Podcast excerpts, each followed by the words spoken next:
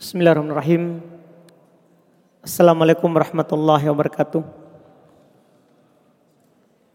Innal hamdalillah nahmaduhu wa nasta'inuhu wa nastaghfiruh wa na'udzu billahi min shururi anfusina wa min sayyiati a'malina. May yahdihillahu fala mudilla lah wa may yudlil fala hadiyalah. Asyhadu an la ilaha illallah وحده لا شريك له واشهد ان محمدا عبده ورسوله صلى الله على نبينا محمد وعلى اله واصحابه ومن تبعهم باحسان الى يوم الدين اما بعد Alhamdulillah kembali kita bersyukur kepada Allah Subhanahu wa taala Karena nikmat Allah Subhanahu wa taala sangat banyak kepada kita. Tidak mampu kita menghitungnya, tidak mampu kita membilangnya. Makanya kita sebagai seorang hamba Allah Subhanahu wa taala dituntut untuk selalu bersyukur, mensyukuri setiap kebaikan yang Allah Subhanahu wa taala bukakan untuk kita. Di malam hari ini kita melanjutkan bacaan kita terhadap kitab Karomatul Aulia karya Syekh Abdul Fida Abdul Raqib Al-Ibbi Hafizahullah Ta'ala Kita di hari ini membaca karomah yang beliau sebutkan di nomor 10 rajulun jawadun lam yusamma radhiyallahu taala anhu. Seorang lelaki yang dermawan yang tidak disebutkan namanya oleh Rasulullah sallallahu alaihi wasallam. Beliau bawakan kisah ini dalam riwayat Imam Muslim. Kata beliau qala al-Imamu Muslim Berkata Imam Muslim rahimahullah Haddatsana Abu Bakar Ibn Abi Syaibah telah menceritakan kepada kami Abu Bakar Ibn Abi Syaibah wa Zuhair Ibn Harbin wal Abi Bakar dan juga telah menceritakan kepada kami Zuhair Ibn Harb. Itu kisah ini belum dengar dari dua gurunya. Cuman belum katakan walafdu li Abi Bakr. Tapi lafat yang belum sampaikan sebentar itu lafat yang disampaikan oleh Abu Bakar Ibn Abi Syaibah rahimahullah.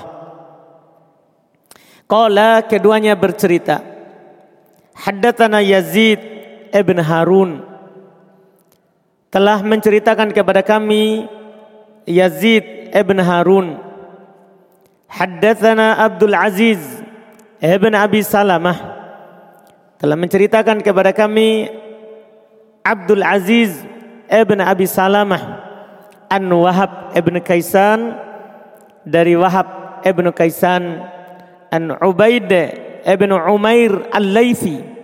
Dari Ubaid ibn Umair Al-Laythi sahabat tabi'in. An Abi Hurairah dia nukil kisah ini dari Abu Hurairah. Anin Nabi sallallahu alaihi wa alihi wasallam qala Abu Hurairah menukil dari Nabi sallallahu alaihi wa alihi wasallam beliau bercerita baina rajulun bifalah min ard min al ard. Ketika ada seorang lelaki dia sedang berada di suatu padang pasir atau tanah lapang. Fasami sautan fi sahabatin. Tiba-tiba dia mendengar ada suara dari awan ada suara dari awan. Inilah kemuliaannya. Nanti seorang yang dia akan datangi dan bertanya, kenapa bisa dia dapatkan itu? Apa isi suaranya? Apa bunyinya? Katanya iski kota fulan. Siramlah kebunnya si fulan. Disebutkan namanya. Jadi ini suaranya dari awan, dari atas langit siram kebunnya si fulan.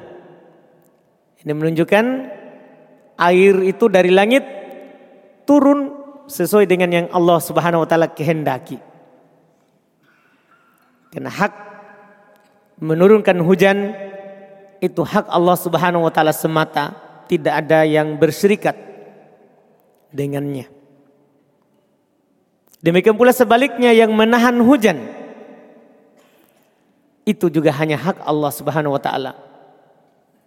Oleh karena itu pernah satu ketika Nabi kita Muhammad sallallahu alaihi wasallam saat keluar safar dalam sebuah peperangan mereka sholat subuh di atas lumpur bekas hujan.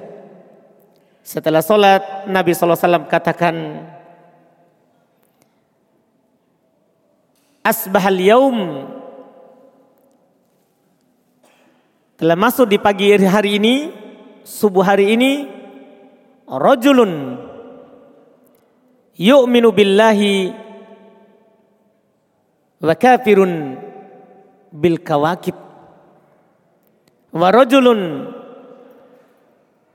kafirun billahi wa yu'min bil kawakib telah masuk di waktu subuh ini setelah hujan ini seorang beriman kepada Allah dan kafir terhadap perbintangan.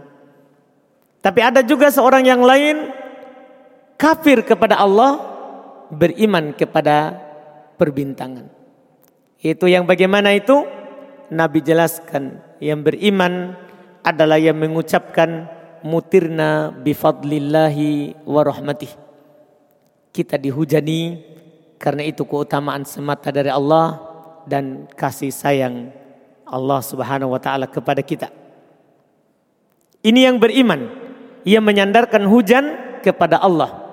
Yang satunya kafir kepada Allah, beriman kepada bintang yang berkata mutirna binau ikada wakada.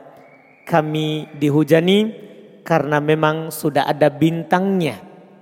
Bintang ini dan bintang itu sudah terbit, sudah muncul, berarti akan ada hujan. Dia sandarkan nikmat turunnya hujan kepada makhluk. Makanya dia dianggap kafir. Dia dianggap kafir. Di sini disebutkan bahwa hujan itu Allah yang arahkan. Dikatakan dari langit, iski hadiqata fulan. Siramilah kebunnya si fulan. Maka kata Nabi sallallahu alaihi wasallam, "Fatanahha dalika sahab." Maka awan itu menjauh menuju kebunnya si fulan. Fa'afraga ma'ahu fi harrah. Tumpah airnya pas di kebunnya saja. Subhanallah, ini maha kuasanya Allah Subhanahu wa taala mengatur semuanya. Faida syarajatun min tilka syiraja qad istaw'abat dzalikal ma'a kullah. Maka ternyata tiba-tiba pembatas kebunnya si fulan itu telah penuh airnya seluruhnya.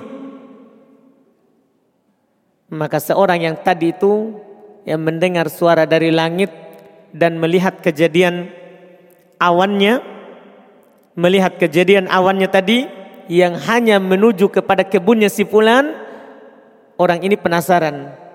Dikatakan oleh Nabi SAW, fatatabba'al ma. Orang itu pun mengikuti itu arah airnya.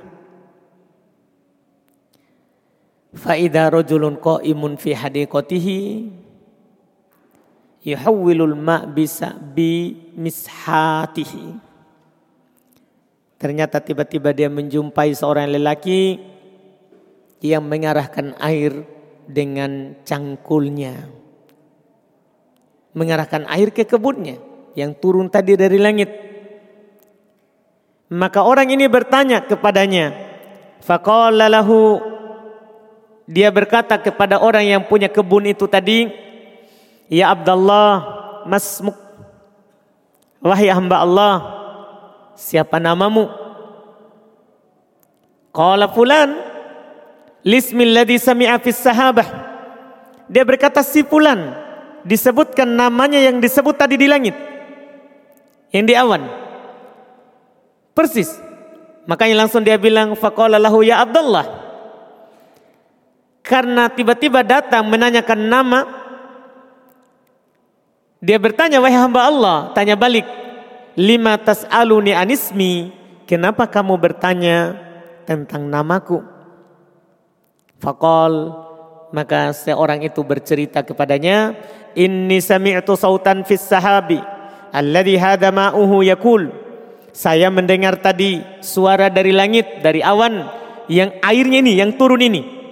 Dia berkata, Iski hadiqata fulan ismik. Siram kebunnya si fulan atas namamu yang disebut.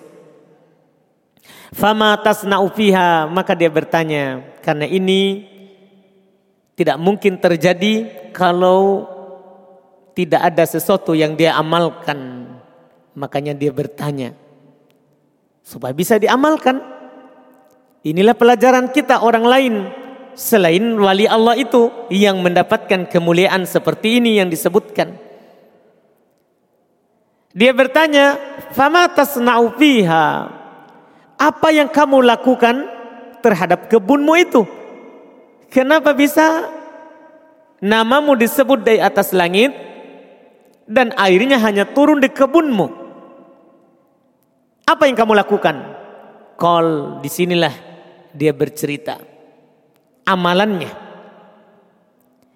Amma idza qulta hadza Adapun kalau kamu bertanya tentang itu fa inni anduru ila ma yakhruju minha. Biasanya setiap panen saya melihat hasilnya. Setiap panen selalu dia lihat hasilnya. Fa atasaddaqu bisulusi. Ketika sudah ada hasilnya, maka saya akan bersedekah dengan sepertiganya. Kalau keluar misalnya hasilnya satu ton seribu kilogram, sepertiganya berapa? Hmm? 300? Hmm? Baik.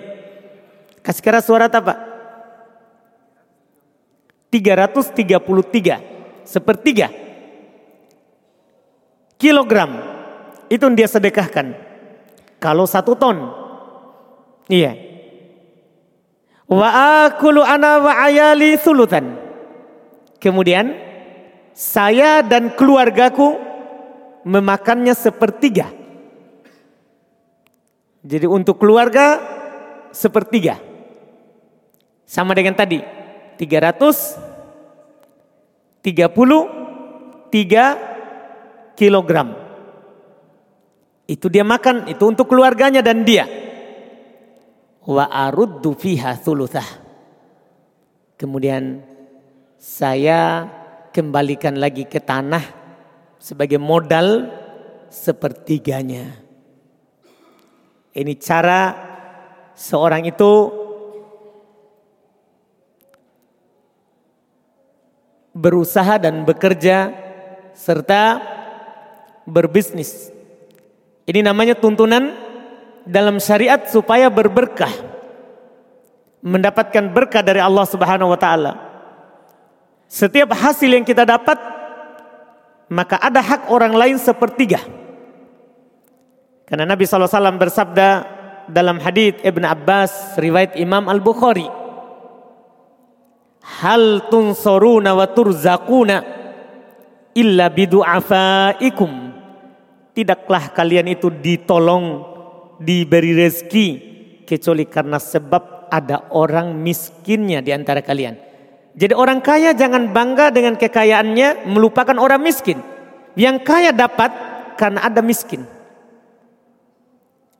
Sepertiga dibagi-bagi. Dan itu sepertiga ndak bukan kewajiban ya. Ndak harus sepertiga. Tapi sepertiga itu sudah banyak. Kata Nabi SAW, As-sulus was-sulusu kasir. Sepertiga saja. Dan sepertiga itu sudah banyak. Tapi siapa yang mau sedekah lebih dari itu, kurang dari itu, tidak ada masalah. Tapi sepertiga itu sudah banyak. Sepertiga itu sudah banyak. Terus setelah dia beri hak orang lain, dia jangan lupa dia ada istri, ada anak, bahkan ada dirinya.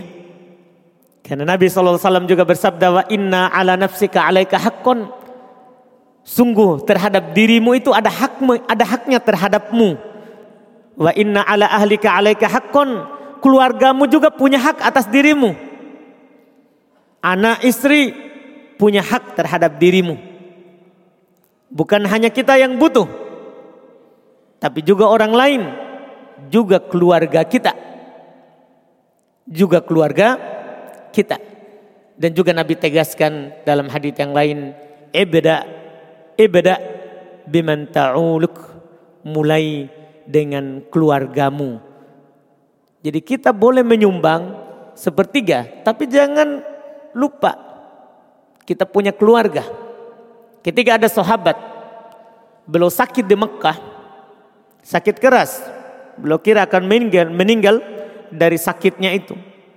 Dia tidak punya anak kecuali satu orang perempuan dan punya harta banyak. Dia bilang kepada Rasulullah sallallahu alaihi wasallam, "Ya Rasulullah, apa tasaddaqu bimali?" Wahai Rasulullah, apakah saya boleh bersedekah dengan seluruh hartaku? Enggak. Kata Nabi, jangan. Dia bilang lagi setengah. Nabi bilang jangan. Dia bilang sepertiga. Sepertiga. Tadi yang saya sebutkan potongannya. Sepertiga. Sepertiga itu sudah banyak. Dan Nabi jelaskan, kamu tinggalkan keluargamu dalam keadaan cukup itu lebih baik daripada nanti mereka pergi ke orang minta-minta. Iya. Ini tuntunan syar'i namanya. Ini tuntunan syariat dan inilah kalau kita lakukan menjadikan harta kita itu berberkah. Kita lihat ini bukti nyata di dunia wali Allah. Setiap panen ini hanya contoh ya pertanian. Tidak harus hanya pertanian baru kita bagi. Oh itu kan hadit kalau pertanian.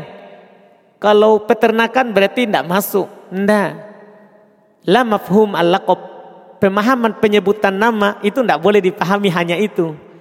Kalau disebutkan namanya, jangan hanya pahami itu. Ini hanya pencontohan. Karena kalau masing-masing disebutkan namanya, maka berapa tebalnya Al-Quran?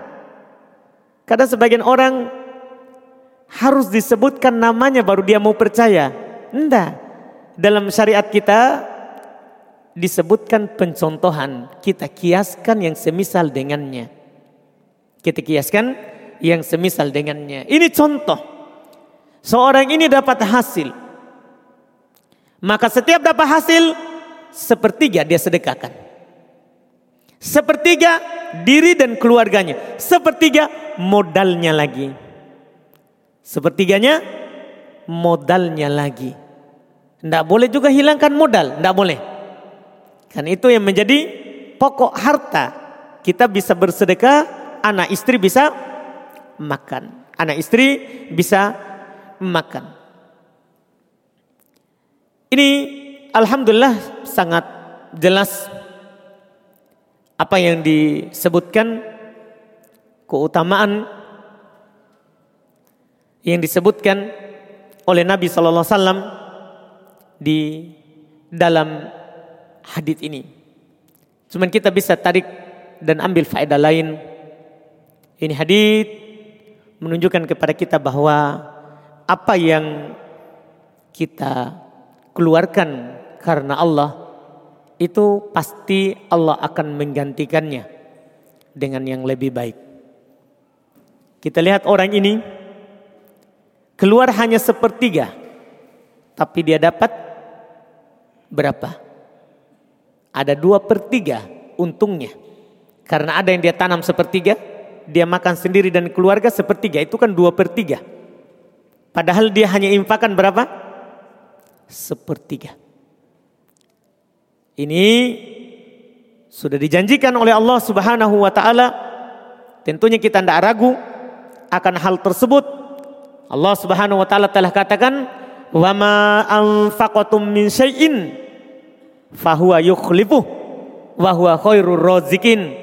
Apa pun yang kalian infakkan berupa sesuatu apa pun, tidak disebutkan namanya, apa pun yang kalian infakkan, fahuwa yukhlifuh maka dia Allah Subhanahu wa taala pasti akan menggantikannya.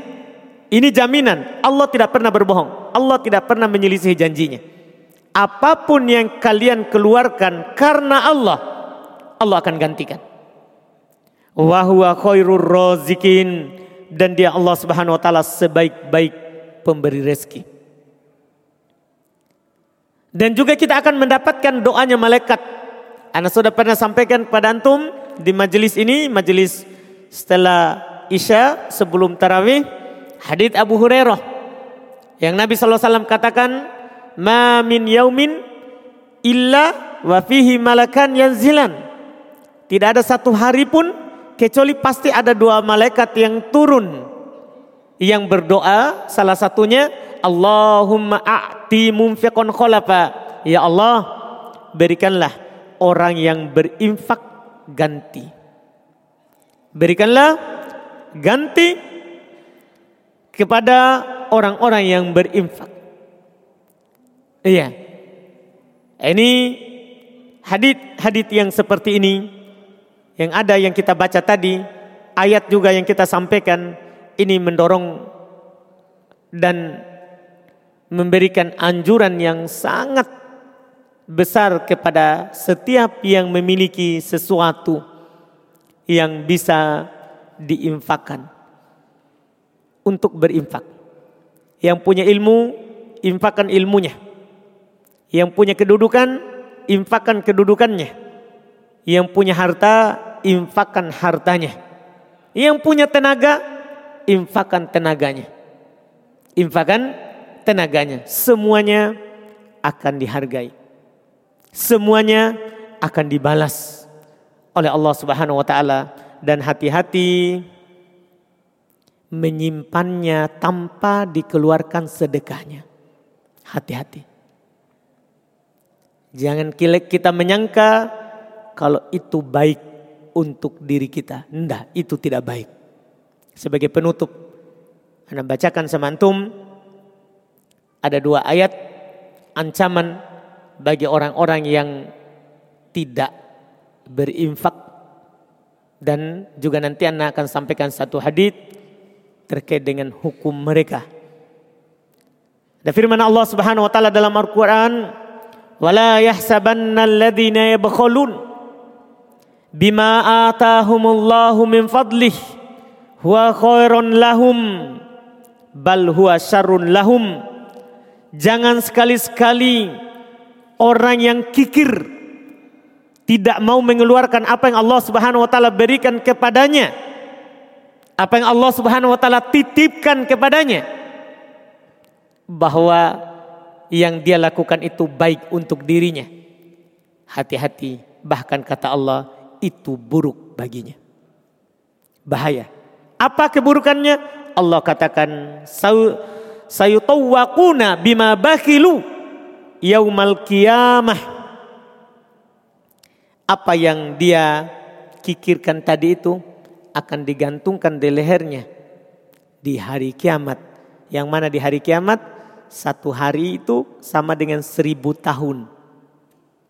Kita dikalungkan dengan apa yang kita simpan, yang tidak diinfakkan.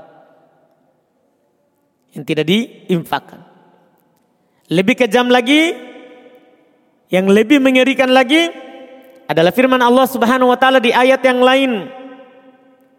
Walladzina yaknizuna adh-dhahaba wal fiddah wa la yunfiqunaha fi sabilillah fabashshirhum bi'adzabin alim. Orang-orang yang menimbun menyimpan emas dan perak dia tidak menginfakannya di jalan Allah tidak dia keluarkan sedekahnya tidak ada infaknya. Padahal emas perak ada zakatnya. Kalau emas kita memiliki 80 gram atau 85 gram wajib seperempat puluh. Itu 2 gram dari yang kita punya 2 gram setengah. Perak kalau kita punya 595 gram, kalau perak lebih banyak, maka kita ada zakatnya. Wajib dikeluarkan seperempat puluh. Siapa yang hanya beli saja tidak mengeluarkan zakatnya. Allah Subhanahu wa taala katakan, "Fabashshirhum bi'adzabin alim." berikan kabar gembira kepadanya dengan siksaan yang menyakitkan. Yauma yuhma 'alaiha fi nari jahannam fatuqwa biha jibahuhum wa junubuhum wa duhuruhum. Pada hari nanti di hari kiamat emas dan peraknya itu dipanaskan dalam api neraka. Kemudian disetrika dengannya jidatnya, sampingnya, punggungnya. Terus setelah itu dikatakan Hada ma kanaztum li anfusikum. Ini yang kalian simpan untuk diri kalian. Jadi orang yang tidak sedekah berarti dia simpan siksaannya untuk hari kiamat. Ini mengerikan. Orang yang kikir. Faduku ma kuntum taknizun. Maka rasakan apa yang kalian simpan. Yang kalian tabung yang tidak ada zakatnya. Yang kalian tabung tidak ada zakatnya. Di sini ada hadis yang sangat ya mengerikan bagi kita dan bagi orang-orang yang masih hidup hatinya yang tidak mengeluarkan zakat sedekah dari harta yang dia punya.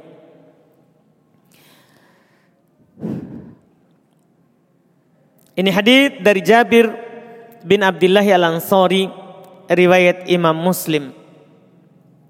Nabi SAW bersabda, "Ma min sahibi ibilin la yaf'alu fiha haqqaha illa ja'at yaumal qiyamati aksar makanat qat wa qa'ada laha biqa'in qarqar tastannu 'alaiha biqawa'imiha wa akhfaha."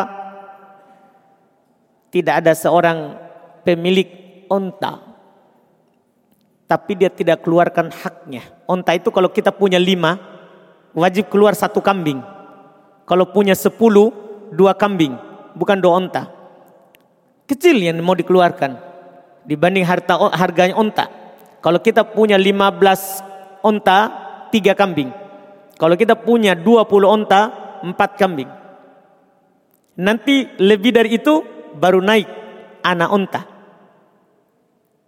Iya. Siapa yang memiliki onta? dia tidak penuhi haknya. Punya lima tapi tidak keluarkan zakatnya berupa satu ekor kambing.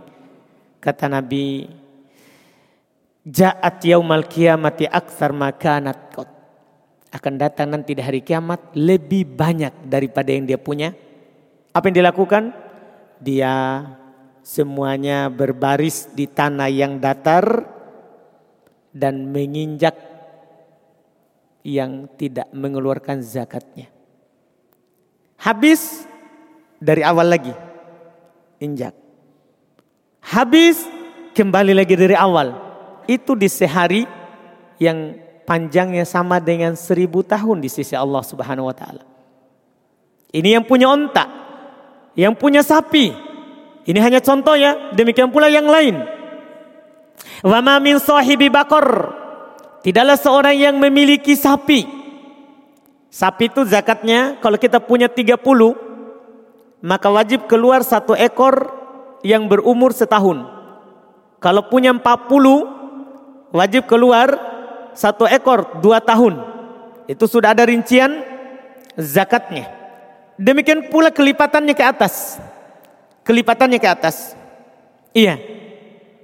Tidak ada seorang yang memiliki sapi.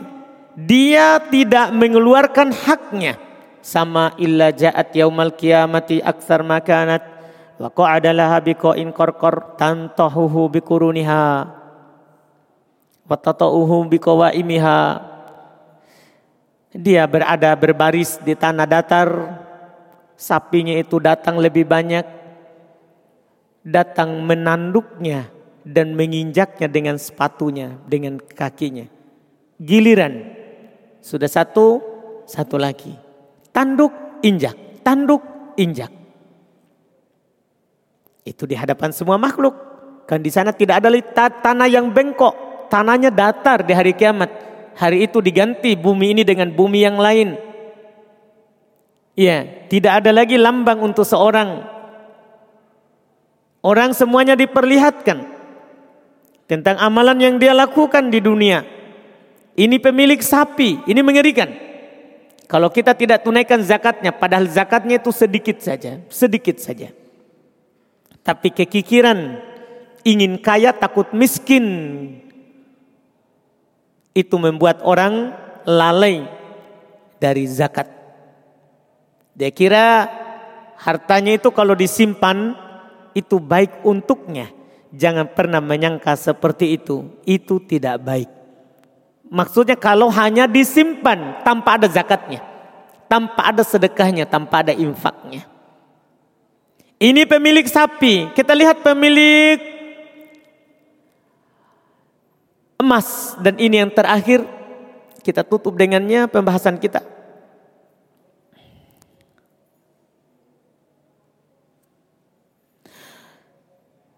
Kalau pemilik kambing kita lewati ya, karena sama saja hewan. Cuman kambing bedanya zakatnya dia 40 sampai 200 eh sampai 120 itu hanya satu ekor. Jadi dia lebih banyak baru dapat zakatnya. Cuman perlu juga anak ingatkan itu ada zakatnya kalau saimah, kalau gembalanya di luar. Adapun yang dikasih makan di rumah tidak ada zakatnya. Itu syariat sudah atur semuanya. Kecuali mau diperdagangkan maka masuk di zakat perdagangan. Yang masuk di zakat perdagangan. Iya. Yang terakhir kita katakan wala sahibu kanzin. Ditakbir dengan kanz supaya lebih umum. Mencakup emas, perak, rupiah, dolar. Tidak ada seorang yang memiliki tabungan simpanan. Layak alupihi haqqah. Tidak memenuhi haknya. Dia hanya simpan tidak pernah keluarkan haknya. Haknya orang miskin dari harta kita illa jaa kanzuhu yaumal qiyamati syuja'an aqra kecuali akan datang di hari kiamat kepadanya harta yang dia simpan itu ular besar sudah botak kepalanya saking banyaknya racunnya. Ular besar yatba'uhu fatihan fah. Dia mengikutinya dalam keadaan dia buka mulutnya siap untuk menelannya. Jadi hartanya jadi ular. Siap untuk memakannya. Iya. Faida atahu farro minhu wa yunadi. Ketika ular itu datang, dia lari. Datang lagi, lari. Datang lagi, lari. Tapi ularnya bisa ngomong. Ularnya berbicara. Khud kanzak alladhi tahu. Ambil hartamu yang kamu simpan. Ambil hartamu yang kamu simpan. Inilah yang kamu kikir karenanya. Ambil. Berubah bentuknya. Dari kadang kita anggap itu nikmat di dunia ini. Tapi jadi nekomah. Jadi siksaan di padang mahsyar. Ini baru di padang mahsyar. Belum, belum lanjutannya. Iya. Ini yang mengerikan bagi orang yang tidak menunaikan hak hartanya.